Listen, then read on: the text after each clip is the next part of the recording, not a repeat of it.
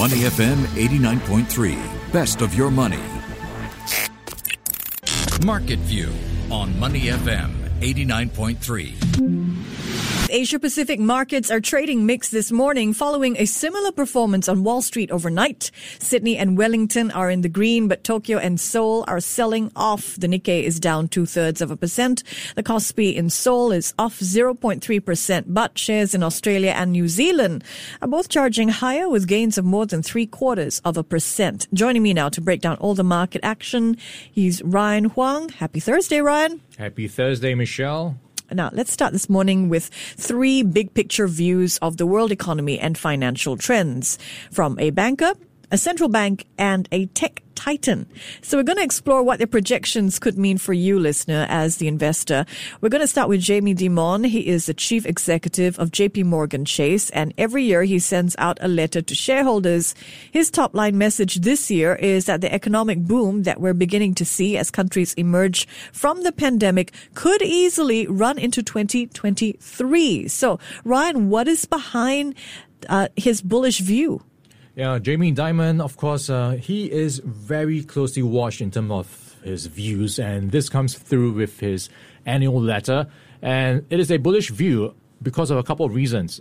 This is pretty much focused on how much excess savings and new stimulus savings are being stashed away from being spent because of the restriction activities, the restriction on travel. So all that being set aside, and he is thinking once restrictions are lifted, you will see a bit of pent up spending, a bit of revenge spending. So all that will all be good news for the economy. And also on top of that, you have huge deficit spending, more stimulus measures on the cards, the infrastructure bill that's going to be navigating its way through Congress and also the vaccine rollouts and the general euphoria around the end of the pandemic. So all of that is set to boost the US economy for at least the next two years. So the CEO of JP Morgan Chase bullish on the economy, but he also thinks that stock market valuations are currently quite high.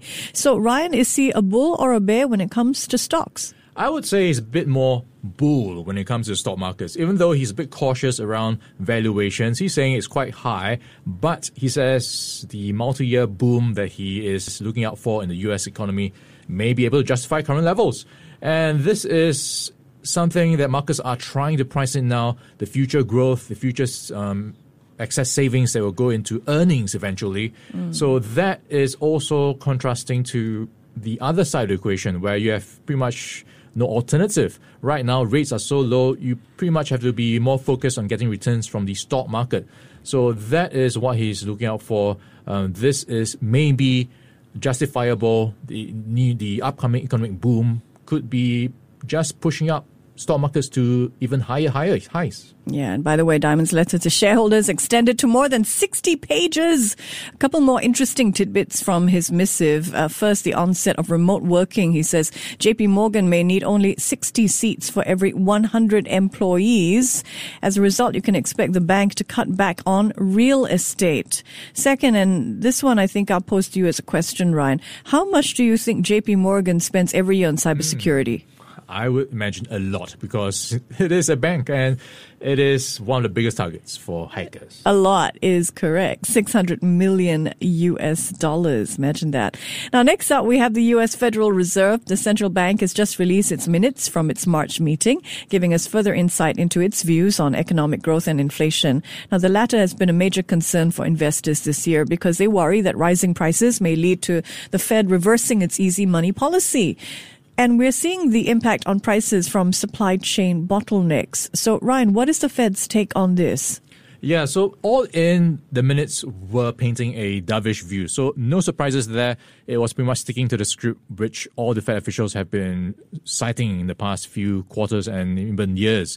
So what we have right now, of course, you do have supply bottlenecks creating a bit of dynamics where some of the prices are going up. And that is interesting because that is what you want for, I guess, a sustainable picture. But right now, they think it's temporary, it's going to be transitory.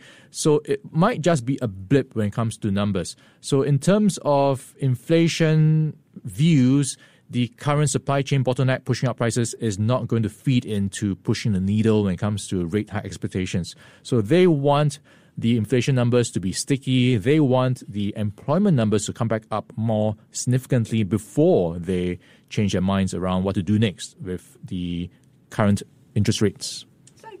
I guess the question then is do you think these Fed minutes, which, as you say, sticks to the script, are they going to finally ease investor concerns about inflation, or do you expect that to be a continuing theme in markets going forward? Yeah, the short answer is no. Nothing new here when it comes to guiding for inflation. So this is something to watch out for in the coming inflation indicator numbers.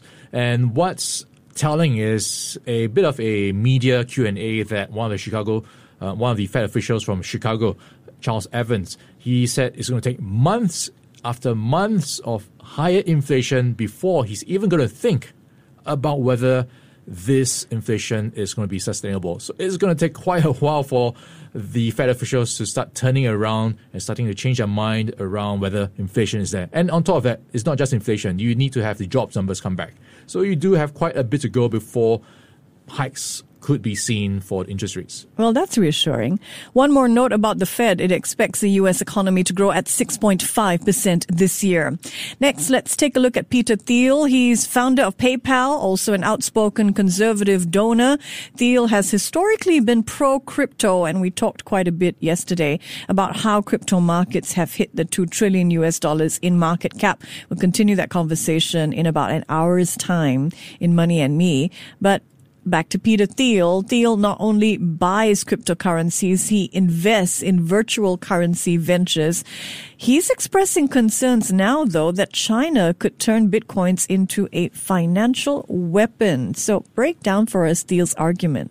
Quite a sensational headline. And he was speaking at an industry event where he was putting or describing Bitcoin as a threat to fiat currency.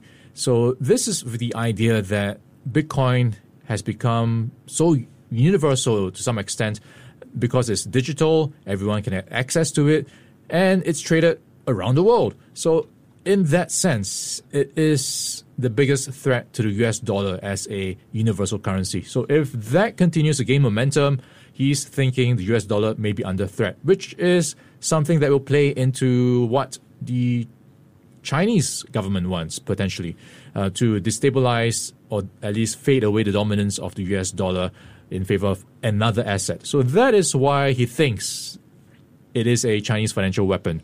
Uh, but of course, it is quite a, a sensationalist view, and all in, he is trying to push the US government to have tighter regulations for cryptocurrencies. So maybe that could put actually more pressure on Bitcoin prices down the road if we do see tighter regulations. Bitcoin and Ethereum both trading relatively flat today. Bitcoin marginally higher around the 56,000 US dollar level. Ethereum down a tad, trading below the 2,000 US dollar mark. Time now for corporate news. It's uh, the game of up or down. I name a company in the headlines. Ryan tells us which way he thinks it is moving. Are you ready? Let's go. Grab.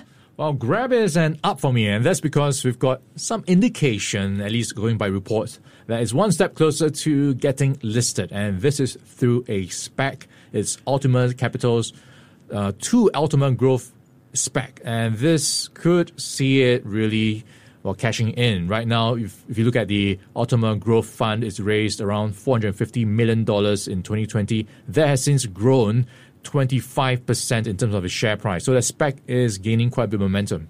It's an up for grab for me.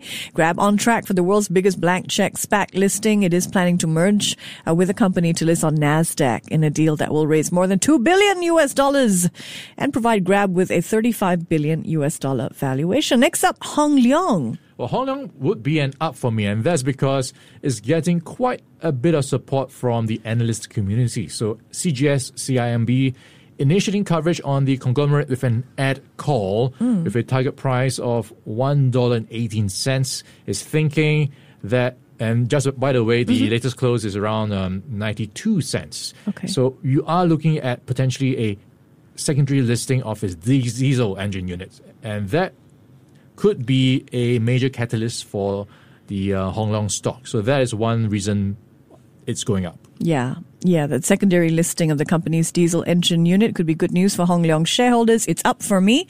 Hong Leong shares are up 20, 20% this year. Next, Tencent. Okay, Tencent would be a down for me, and that is because one of its largest shareholders, Prosus, is planning to sell $14.6 billion worth of its stake in the tech giant. And that has seen its ADRs overnight down as much as 9.7%. And we are looking at the Hong Kong stock yesterday down over 3%. Next, the telemedicine company White Coat and disclaimer, full disclaimer, I use White Coat. Uh, it's changed my life, virtual medicine. Yeah, you don't have to get off bed to get an MC. That's how And the uh, medicine comes to your door.